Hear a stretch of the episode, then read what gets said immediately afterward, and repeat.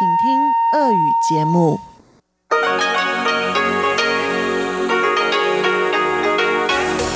В эфире Международное радио Тайваня.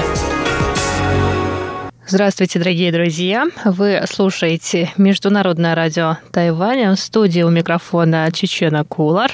Сегодня 22 мая, пятница. Это значит, что в ближайшее время на волнах МРТ вы услышите выпуск главных новостей этого дня и тематические передачи. Передачу Андрея Солодова «Азия в современном мире», передачу Марии Ли экскурсия на Формозу и передачу Лили у «Ностальгия». Оставайтесь с нами.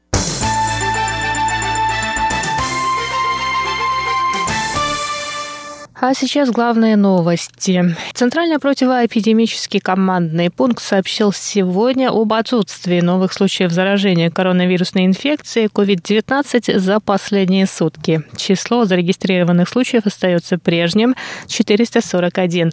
Кроме того, местные случаи заражения не были зафиксированы в течение 40 дней подряд. Также стало известно, что накануне вечером на Тайвань вернулись тайваньцы, эвакуированные со Шри-Ланки и Мальдивских островов. У пятерых из них были обнаружены симптомы заболевания, однако все проведенные тесты дали отрицательный результат.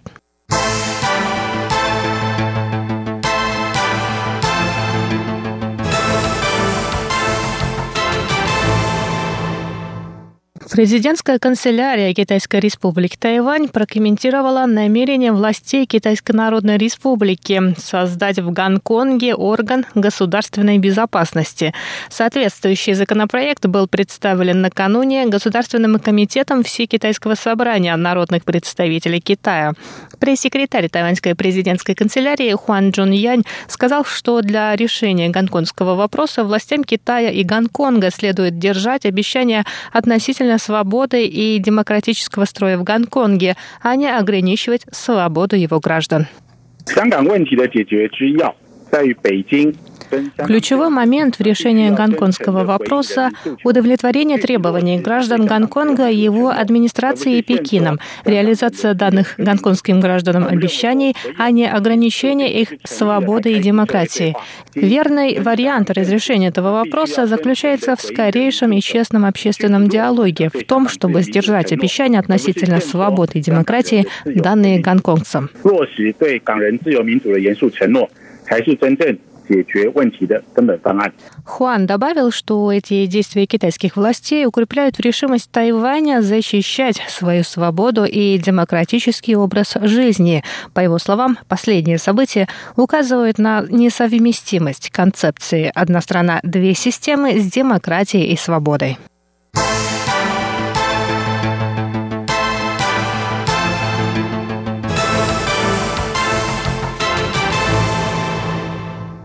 Председатель Совета по делам материкового Китая Чень Минтун заявил 21 мая, что двум берегам Тайваньского пролива уже нет необходимости обсуждать консенсус 1992 года. Чень таким образом ответил заявлению китайской стороны на инаугурацию президента Цай Инвэнь.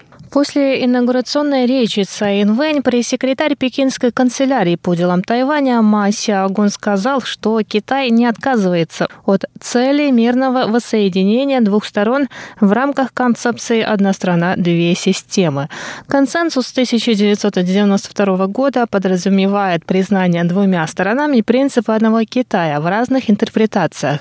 Для материкового Китая это Китайская Народная Республика, а для Тайваня – Китайская республика.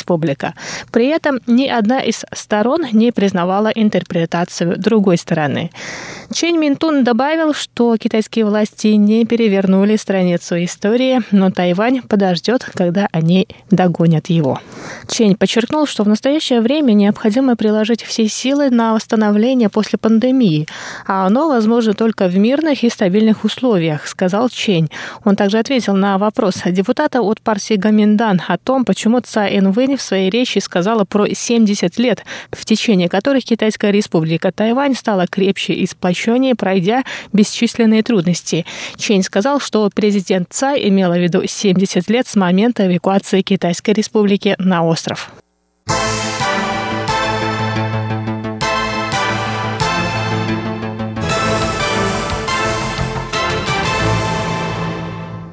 Ливневые дожди 22 мая стали причиной частичного отключения электроэнергии и повреждения дорожного полотна в некоторых районах Тайваня. Без электричества остались жители некоторых районов Гаусюна и северной части Тайваня. Кроме того, поступили сообщения о падениях камней и деревьев в горных районах Гаусюна. Из-за непогоды часть школ и офисов в Гаусюне в пятницу были закрыты. Спасатели эвакуировали около одной тысячи человек человека, живущих в горной местности в уезде Гаусюнь, когда в ночь с четверга на пятницу выпало 200 мл осадков. От наводнения также пострадали некоторые районы в уезде Пиндун. Проливные дожди также стали причиной повреждения дорог в уезде Наньтоу, однако местные власти быстро расчистили дороги для автотранспорта.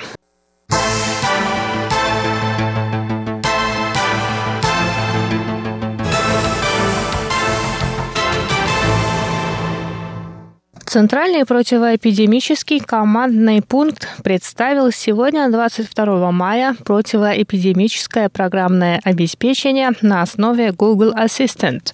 Пользователи этого облачного сервиса смогут узнать о мерах борьбы с коронавирусной инфекцией COVID-19, находясь не только на Тайване, но и в других странах. Интернет-бот может давать информацию на китайском и английском языках. Для того, чтобы пообщаться с тайваньским интернет-ботом, необходимо воспользоваться приложением OK Google и на английском или китайском языках попросить его связать с Тайваньским центром эпидемического контроля. Пользователи приложения могут узнать о заболевании, путях его передачи, симптомах, а также подробную информацию об эпидемиологической ситуации в разных странах.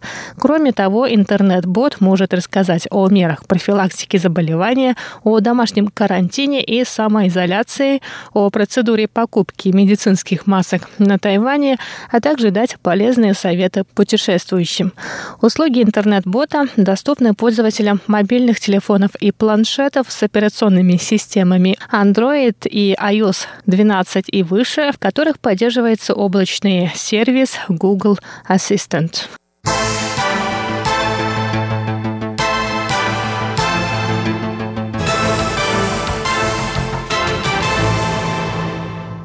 Это были главные новости сегодняшнего дня. Далее в эфире МРТ вы услышите передачи «Азия в современном мире», «Экскурсия на Формозу» и «Ностальгия». Ну а я, Чечена Кулар, на этом с вами прощаюсь. До скорых встреч на волнах Международного радио Тайваня.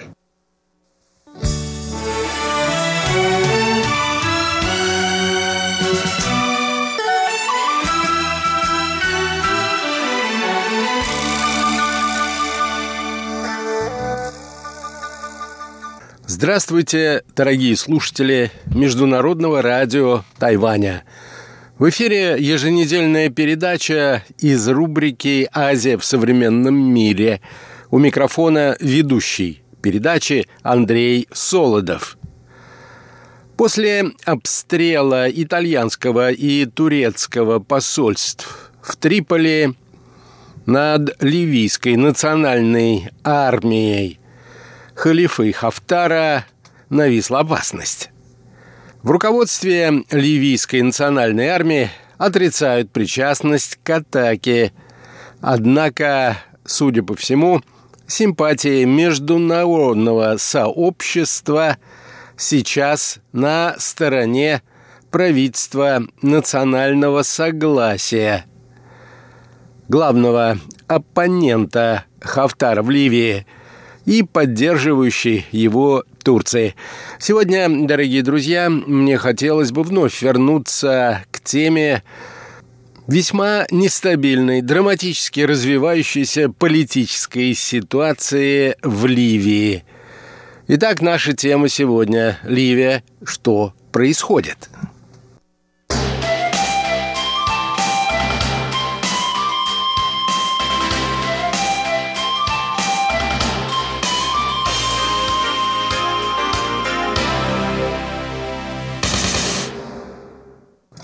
29 апреля фельдмаршал Халифа Хафтар, который объявил себя единоличным правителем Ливии, заявил о прекращении боевых действий на территории страны во время Рамадана. Бои, тем не менее, продолжались. И всего спустя неделю обострение вышло на новый уровень. Поздно вечером 7 мая около турецкого и итальянского посольств в Триполи были слышны взрывы. В результате погибли по меньшей мере два человека. Обстрелом подвергся также район городского порта, где в тот момент сотрудники миграционного агентства ООН проводили операцию по высадке спасенных в море мигрантов. В Турции и Италии поспешили обвинить в бомбардировках ливийскую национальную армию Хафтара. Снаряды якобы были выпущены из систем залпового огня «Град», которые имеются в распоряжении вооруженных формирований Хафтара. В ливийской национальной армии поспешили отвергнуть эти обвинения. Ее представитель Ахмад Аль-Мисмари на своей странице в Facebook обвинил в происшедшем террористические организации, которые много лет предпринимают нападения на дипломатические посольства в Ливии и пытаются при этом переложить вину на ливийскую национальную армию. Мало кто решил поддержать фельдмаршера. Разве что внешнеполитические службы Египта, Греции, греческой общины Кипра, Франции и ОАЭ – выступили совместным заявлением, где в числе прочих призвали конфликтующие стороны в Ливии к примирению и прекращению огня. При этом никакого осуждения действий ливийской национальной армии в заявлении не прозвучало, что вызвало резкую критику со стороны Турции – главного союзника оппонентов фельдмаршала.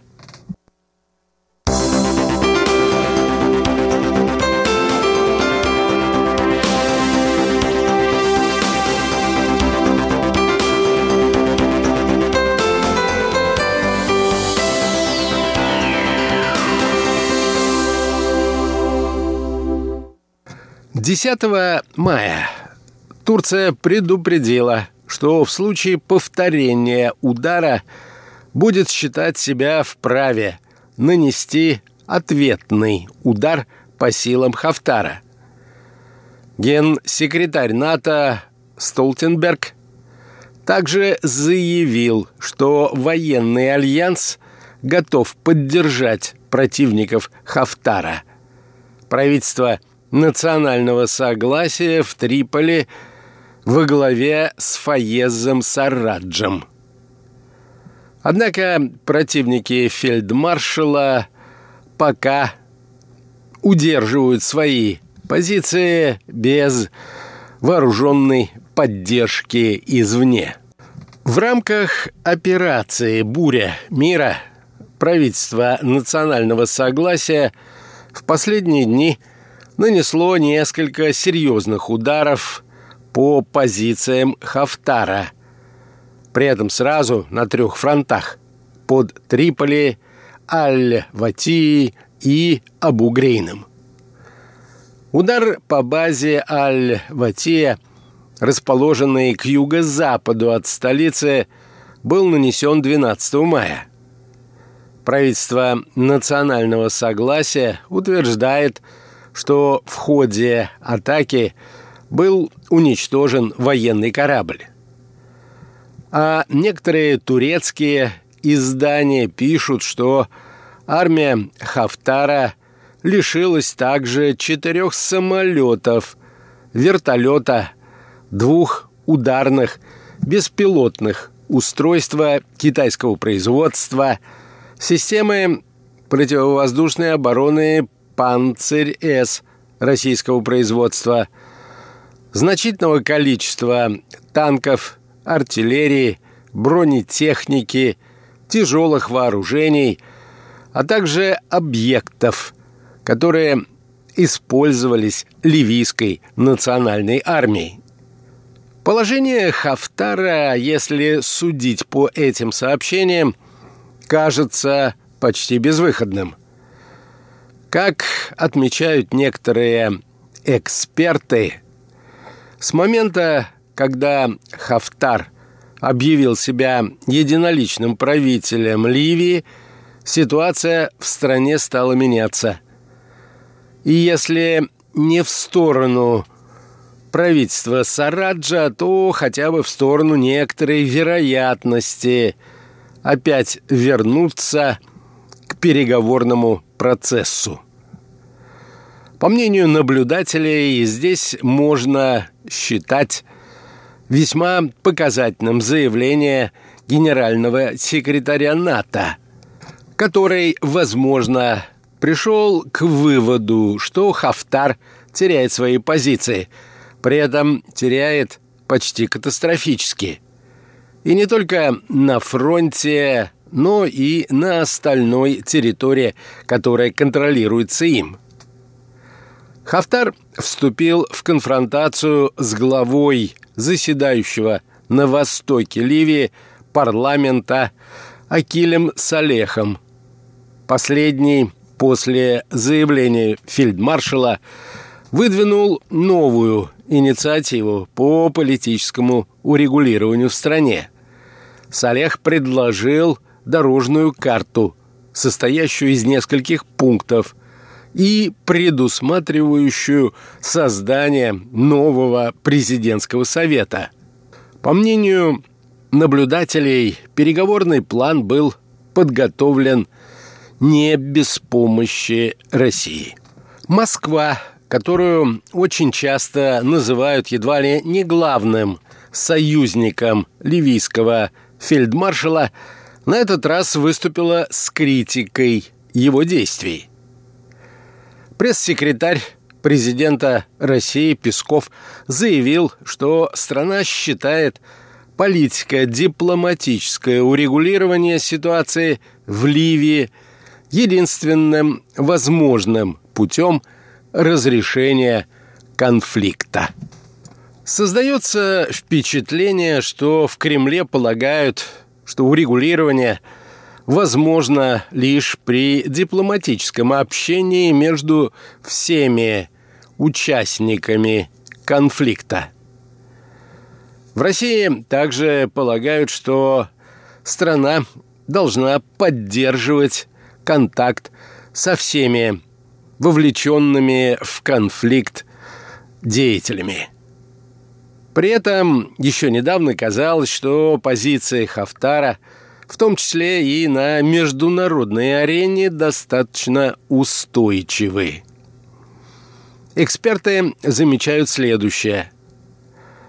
Несмотря на ослабление позиций фельдмаршала, вряд ли можно ожидать, что дни его сочтены, поскольку в него вложены миллиарды долларов. За этим проектом Объединенные Арабские Эмираты, Египет, Саудовская Аравия, в то время как за Сараджем Катар и Турция. За Хафтаром Франция, за Сараджем англичане – американцы стараются придерживаться нейтралитета и имеют связи со всеми участниками конфликта. Однако, по мнению других наблюдателей, внешние спонсоры уже разочаровались в Хафтаре. И сейчас идут разговоры о том, чтобы заменить его кем-то из военных сподвижников фельдмаршала. Называется имя Абдуразака Аннадури, который уже до этого представлял ливийскую национальную армию на международных переговорах. Возможно, в обозримом будущем Хафтар и уйдет с политической и военной арены. Однако в настоящее время ему выносить приговор еще рано. Хотя не исключено, что переход к мирным переговорам будет сопровождаться появлением новых фигур во главе ливийской национальной армии.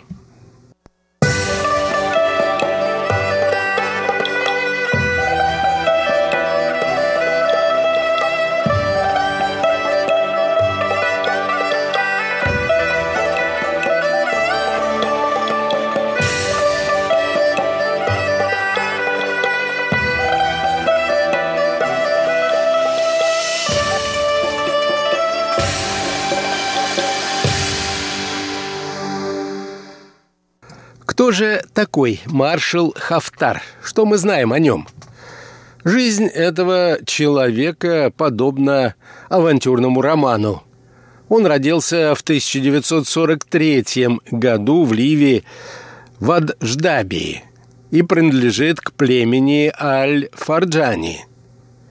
Окончил Академию военного университета в Бенгазе – в 1969 году в возрасте 26 лет халифа Хафтар участвовал в военном перевороте, организованном Муамаром Каддафи, в результате которого в Ливии была свергнута монархия.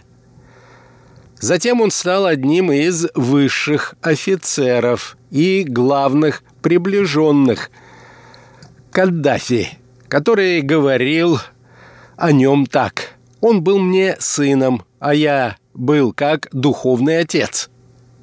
Хафтар также учился и в СССР в 1977-78 годах.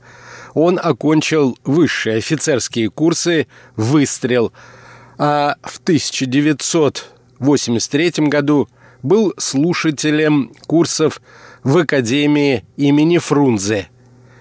И, как и многие высшие офицеры из арабских стран, по всей видимости, не забыл полностью русский язык.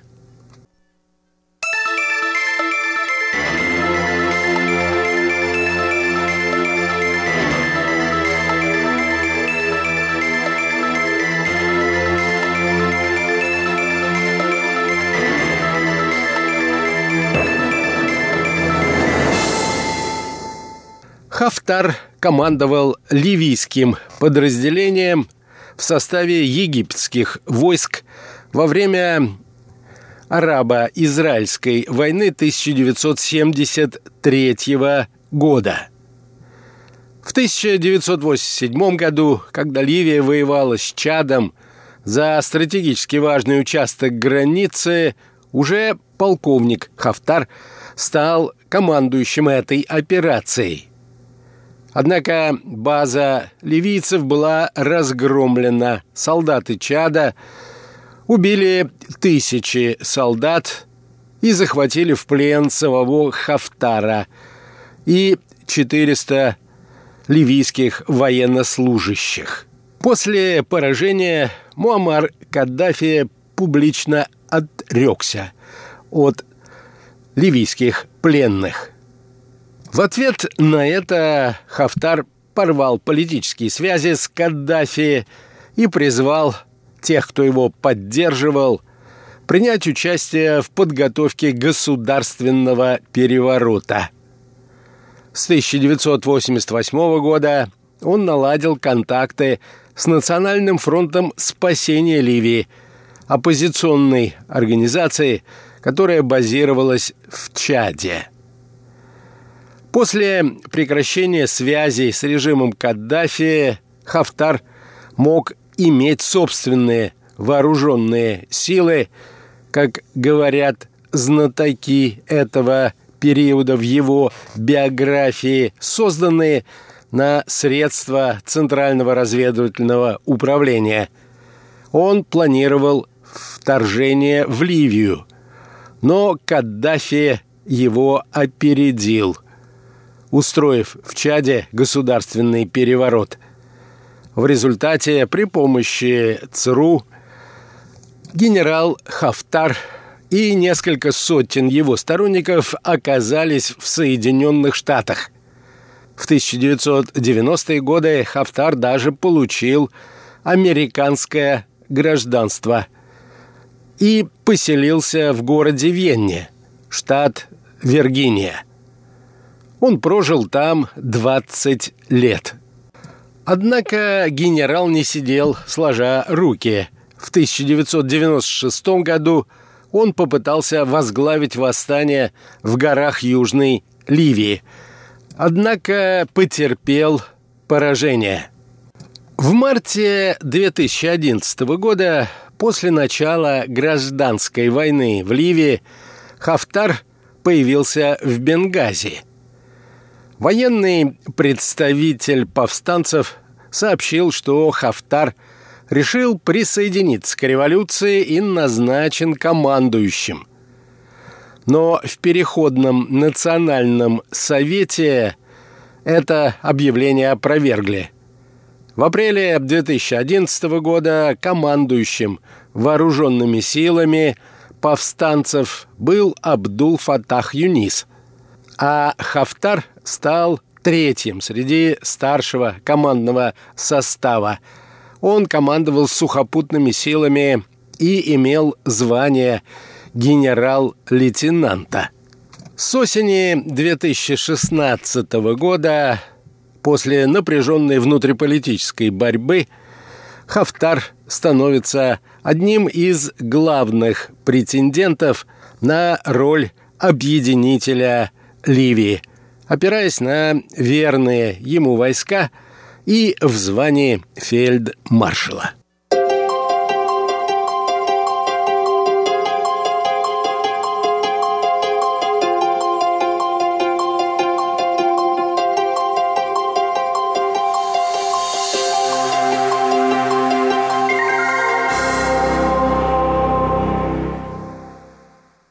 На этом, дорогие друзья, позвольте мне завершить очередную передачу из рубрики «Азия в современном мире». Передачу подготовил и провел Андрей Солодов. Всего вам доброго, дорогие друзья, будьте здоровы, берегите себя и до новых встреч!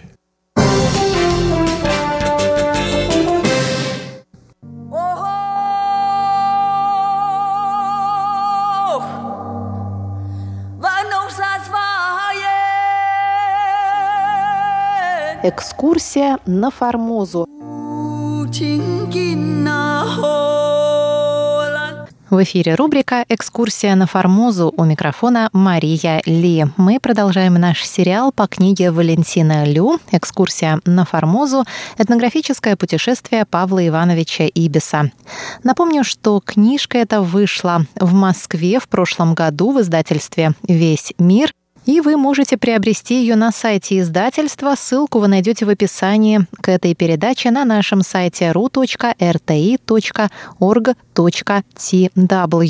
Это совершенно замечательная, прекрасно изданная книжка будет представлять огромный интерес для всех, кто интересуется Тайванем. В прошлый раз мы остановились на том, что одним из первых свидетельств российского очевидца о событиях лета 1874 года на Формозе является выписка из рапорта командира канонерской лодки «Горностай» Владимира Африкановича Терентьева, перепечатанная несколькими российскими газетами. Терентьев побывал на Формозе за полгода до Ибиса и в самый разгар японской военной экспедиции. Причины и цели визита указаны в рапорте командующего отрядом судов на Тихом океане контр-адмирала Брюмера. Терентьев побывал в июле 1874 года в разных пунктах острова, выполняя приказ русского посланника в Пекине. Он собрал интересные данные о жизни формозцев, подробно изложенные им в служебном рапорте. Посетив порты Тамсой, Даньшой, Дилун, Такао, Гаусюн, Тонконг, Тайваньфу, Тайнань и Магун на Пенху, Терентьев оценивал удобство этих портов для торговли и обороны. Он встречался с китайскими мандаринами и адмиралами, а также с командирами японского отряда на юге острова, адмиралами Сайго и Акамацу. Кроме того, Терентьев получил и привел в отчете приблизительные данные торговли острова Формоза, собранные от таможенных чиновников. Возможно, одним из упомянутых таможенных чиновников был начальник поста китайской таможни в Дилуне Титушкин, с которым через семь месяцев встречался и Ибис. Рисуя формозцев с натуры, без высокомерия и фальши, российский офицер стремился показать реальный характер взаимоотношений аборигенов, в частности батанцев, с пришлыми японцами и их главным американским советником генералом Лежандром, активно участвовавшим в подготовке военной экспедиции. Лежандр был американец французского происхождения, генерал и дипломат, служил консулом США в Амое, был советником Министерства иностранных дел Японии, советником императора Кореи и неоднократно посещал Тайвань с 1867 года. Информационную ценность и объективность рапорта подтверждают подробные сообщения Терентьева о его личных беседах с японскими и китайскими адмиралами, а также приводимые им мнения проживавших на острове европейцев, которые, вопреки обычным западным предрассудкам, не были склонны винить во всех бедах местных дикарей. Далее цитата. Господин Дад, торговец опиумом и чаем в Тамсуэй, Даньшуй, лично знакомый с дикарями, а также и с американцем Лежандром, виновником формозской экспедиции, утверждает, что он был у батанцев и не встретил ничего враждебного, но что мистер Лежандр, позволивший себе бить дикарей палкою без особой нужды, встретил весьма серьезный отпор, принудивший его поспешно и благоразумно ретироваться.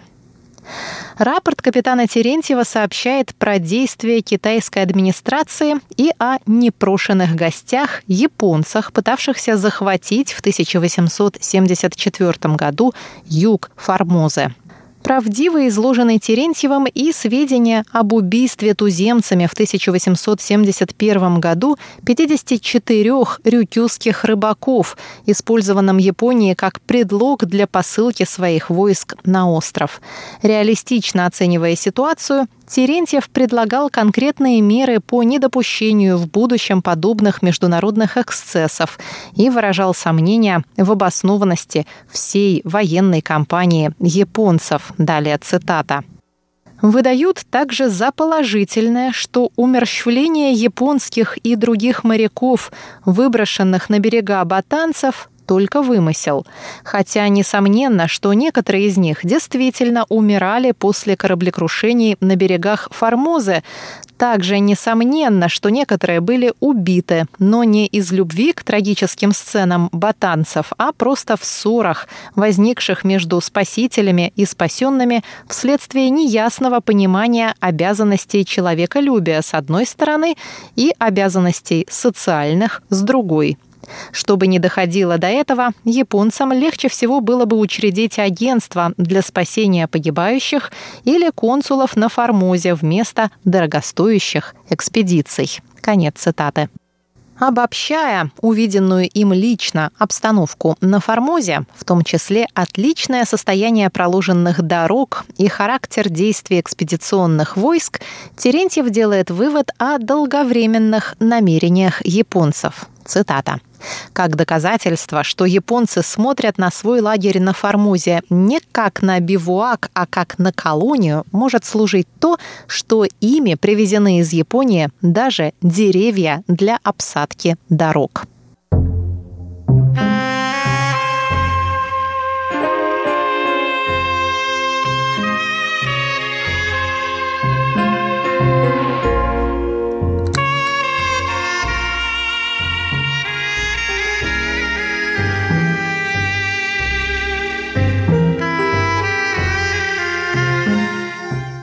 Несмотря на, казалось бы, закрытый характер служебного рапорта капитана Терентьева, его содержание оказалось доступным и для российской публики. Об этом свидетельствует статья «Формоза и экспедиция японцев на этот остров», заимствованная Кронштадтским вестником с некоторыми сокращениями из издававшегося российским внешнеполитическим ведомством журнал «Де Санкт-Петербург» на французском языке. Текст этой статьи представляет собой не что иное, как подробный, местами почти дословный пересказ рапорта Терентьева. Тремя месяцами ранее, 23 августа, Кронштадтский вестник опубликовал извлечение из случайной корреспонденции газеты «Таймс», в статье под заголовком «Японская экспедиция на остров Формозу» представлена подробная хроника событий на конец мая по новому стилю, изложенная с минимумом комментариев, но с ощутимой симпатией по отношению к японцам. Еще большую симпатию к японцам демонстрировала французская пресса. Прямое участие Франции в модернизации японской армии, видимо, было одной из причин появления бравурно-хвалебных публикаций, подобных обзорно-аналитической статье еще о Формозе и японской экспедиции, написанной французским журналистом Эдмоном Плошу. Запоздалый русскоязычный перевод этой статьи вышел в живописном обозрении 31 марта и 6 апреля 1875 года. Оригинал статьи, написанной не позднее конца октября, появился во французском журнале Revue de Monde «Обозрение двух миров» в декабре 1874 года, сразу после окончания японской военной экспедиции. В статье Плушу также подробно описаны условия и ход основной части кампании. Автор статьи еще не знает про ее исход, так как соглашение между Токио и Пекином было подписано 31 октября, а японские войска оставили остров 3 декабря по новому стилю но уверенно утверждает, что японцы добились успеха, одержав полную победу над злыми дикарями и овладев немалой частью острова. Но подробнее об этом мы поговорим на следующей неделе в рубрике «Экскурсия на Формозу». С вами была Мария Ли. Пожалуйста, заходите на наш сайт ru.rti.org.tw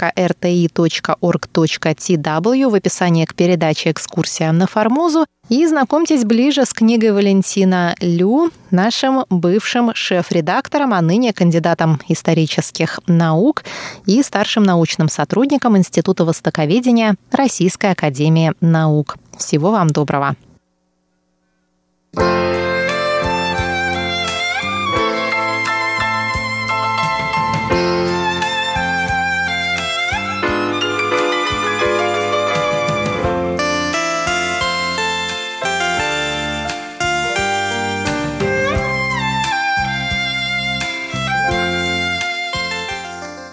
Здравствуйте, дорогие друзья! В эфире Международное радио Тайваня. Вы сейчас слушаете передачу «Ностальгия». Сегодня давайте послушаем песни из альбома «再唱一次». Спойте еще раз, который исполнил певец Цай Чун в 1988 году.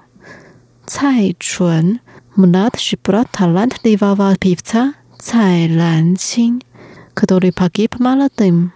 В песнях из этого альбома описываются мысли и чувства одиночества молодых людей. Давайте послушаем.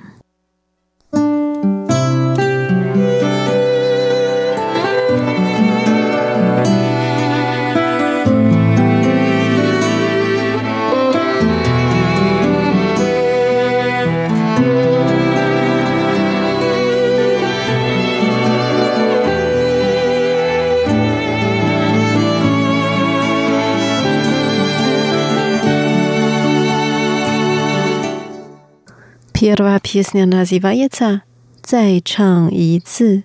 Спойте еще раз. В песне так поется. Вы хотите снова спеть для меня. Эта песня, которая когда-то принадлежала нам.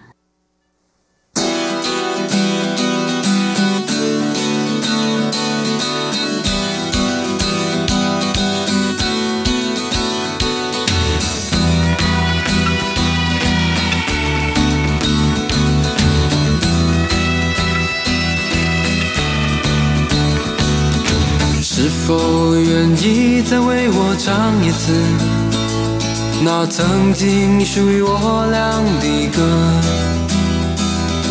那曾经飞摇于心灵和黑白键上的连根，我不想拥有你的温柔。当爱情失去的时候。只是回不去，在我的岁月里写下的忧愁。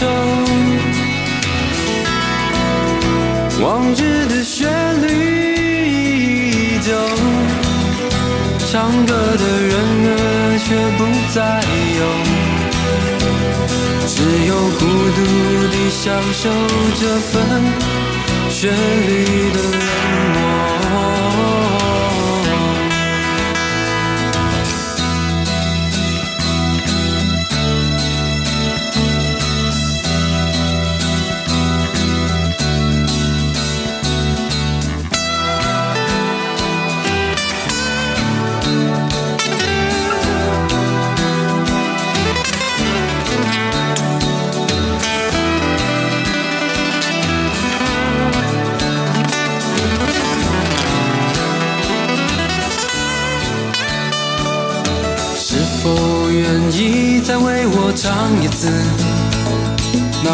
曾经属于我俩的歌，那曾经飞摇于心灵和黑白键上的连根。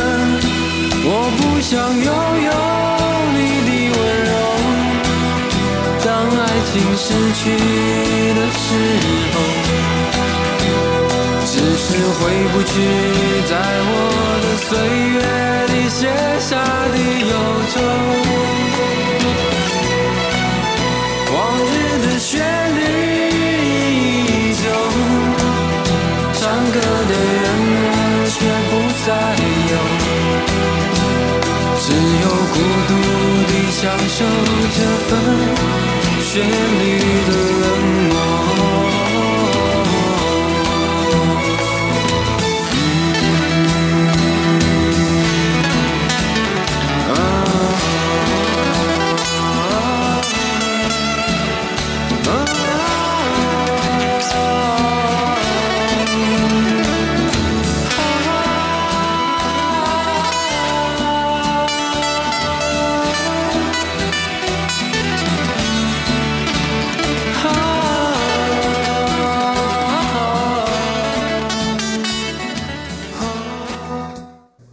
Вторая песня.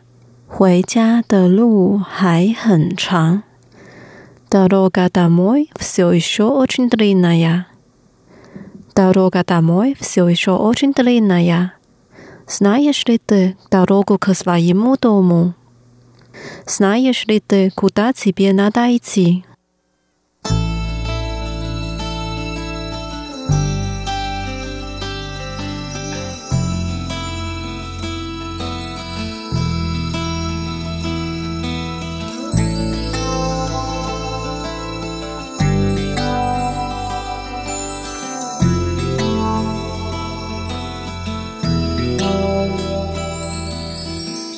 很小的时候，我们的心就离开了家。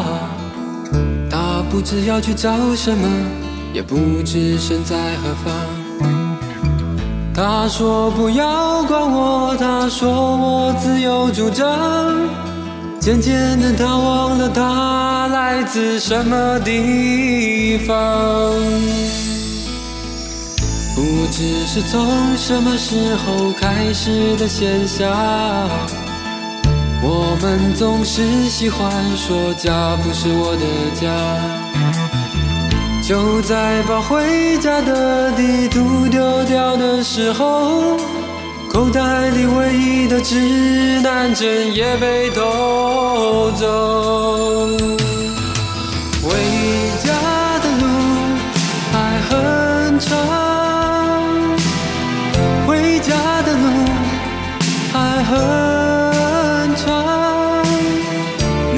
是否知道家的方向？回到你该去的地方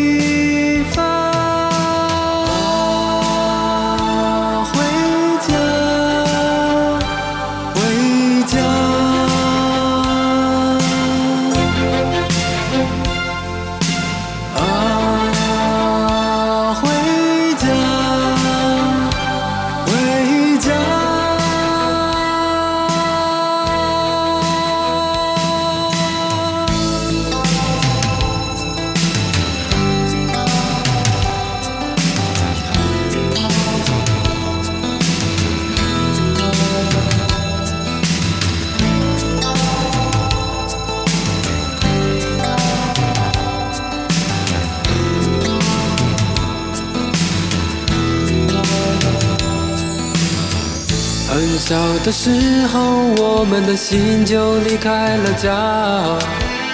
他不知要去找什么，也不知身在何方。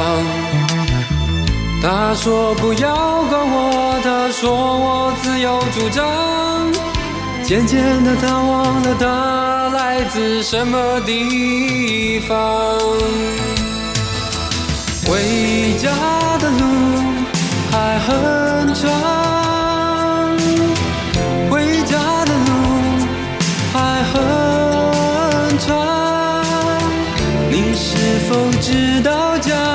方向？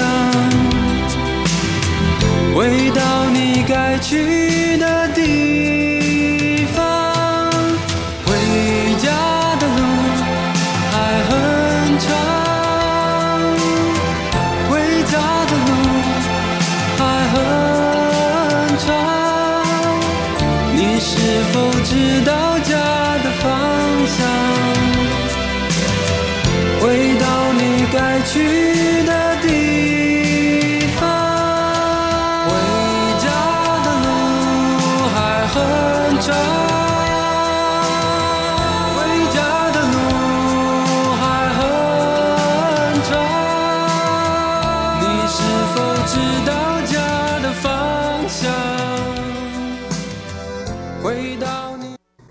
Дальше мы послушаем песню «这个世界以后» «Грядущая жизни». Эту песню написал сам певец, чтобы сохранить память о своем брате. “不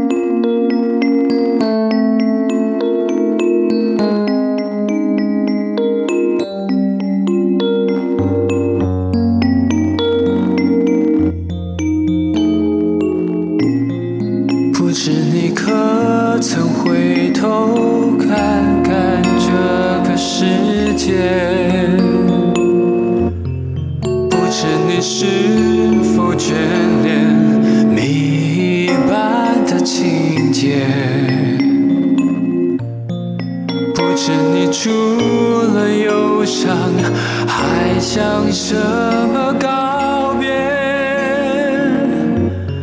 是否舍得这一切？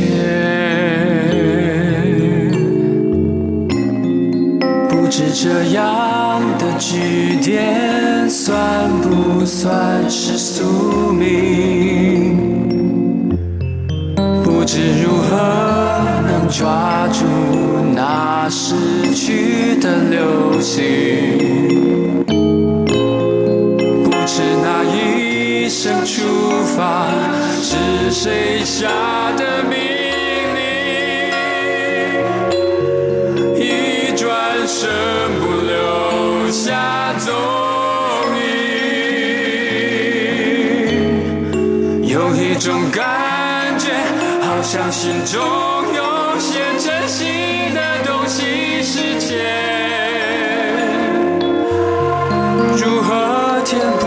这种残缺？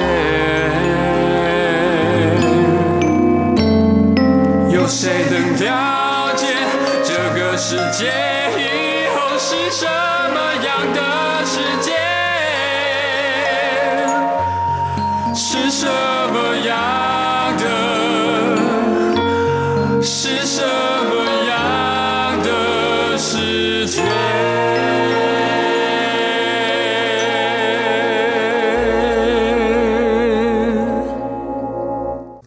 Теперь песня «那只是梦» это просто мечта.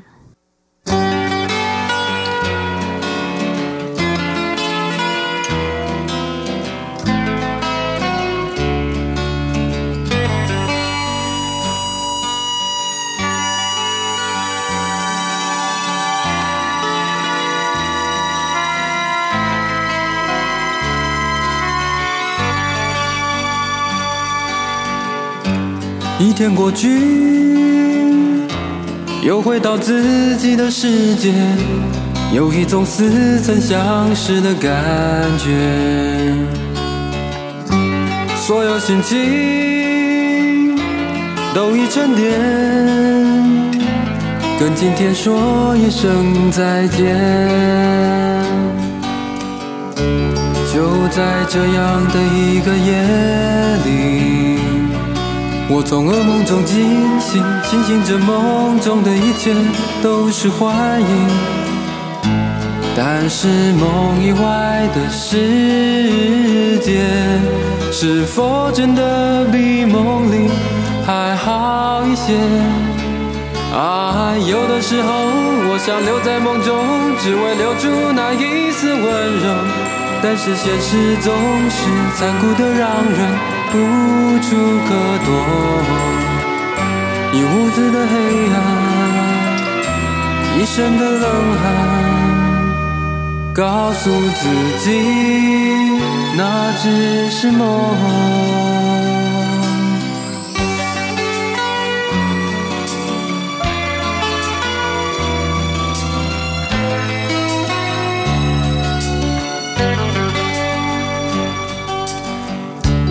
就在这样的一个夜里，我从噩梦中惊醒，庆幸着梦中的一切都是幻影。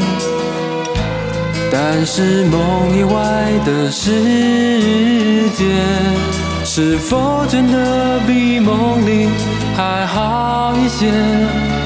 啊，有的时候我想留在梦中，只为留住那一丝温柔。但是现实总是残酷的，让人无处可躲。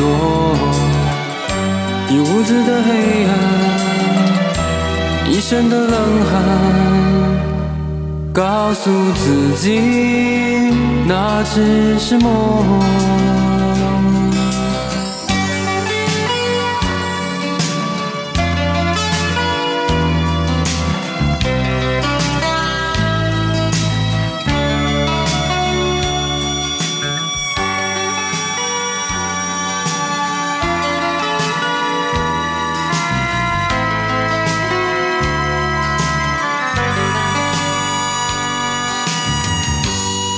哒哒哒，哒哒哒哒哒哒哒哒哒哒哒哒哒哒那只是梦，那只是梦，但是谁能来叫醒我？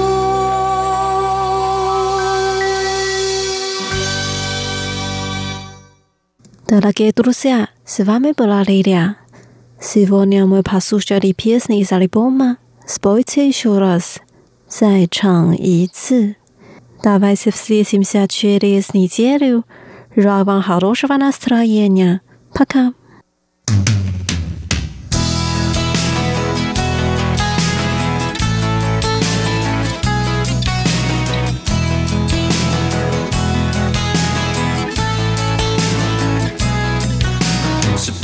所有的情感都要经历严冬的苦寒，否则火热的恋情为何总在瞬间失去温暖？是不是所有的绚烂都会慢慢归于平淡？否则昨日的辉煌为何只能在今夜的梦里灿烂？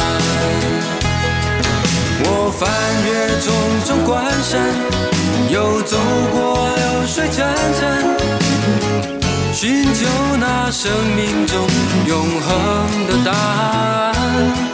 在一个晨光乍现的清晨，我才恍然，人生中最大的幸福，原是平凡。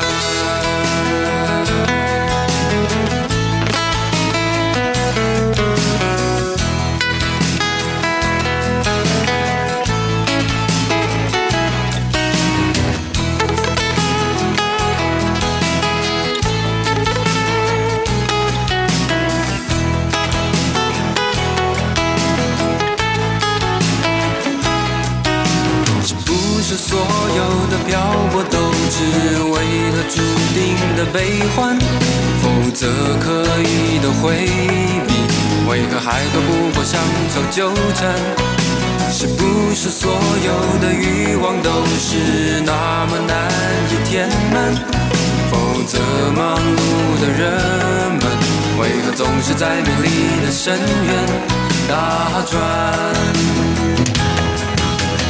穿越重重关山，又走过流水潺潺，寻求那生命中永恒的答案。在一个晨光乍现的清晨，我才恍然，人生中最大的幸福，原是平凡。翻越重重关山，又走过流水潺潺，寻求那生命中永恒的答案。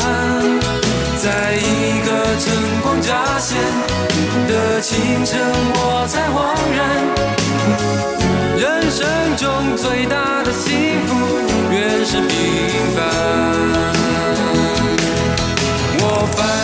重重关山，又走过流水潺潺，寻求那生命中永恒的答案。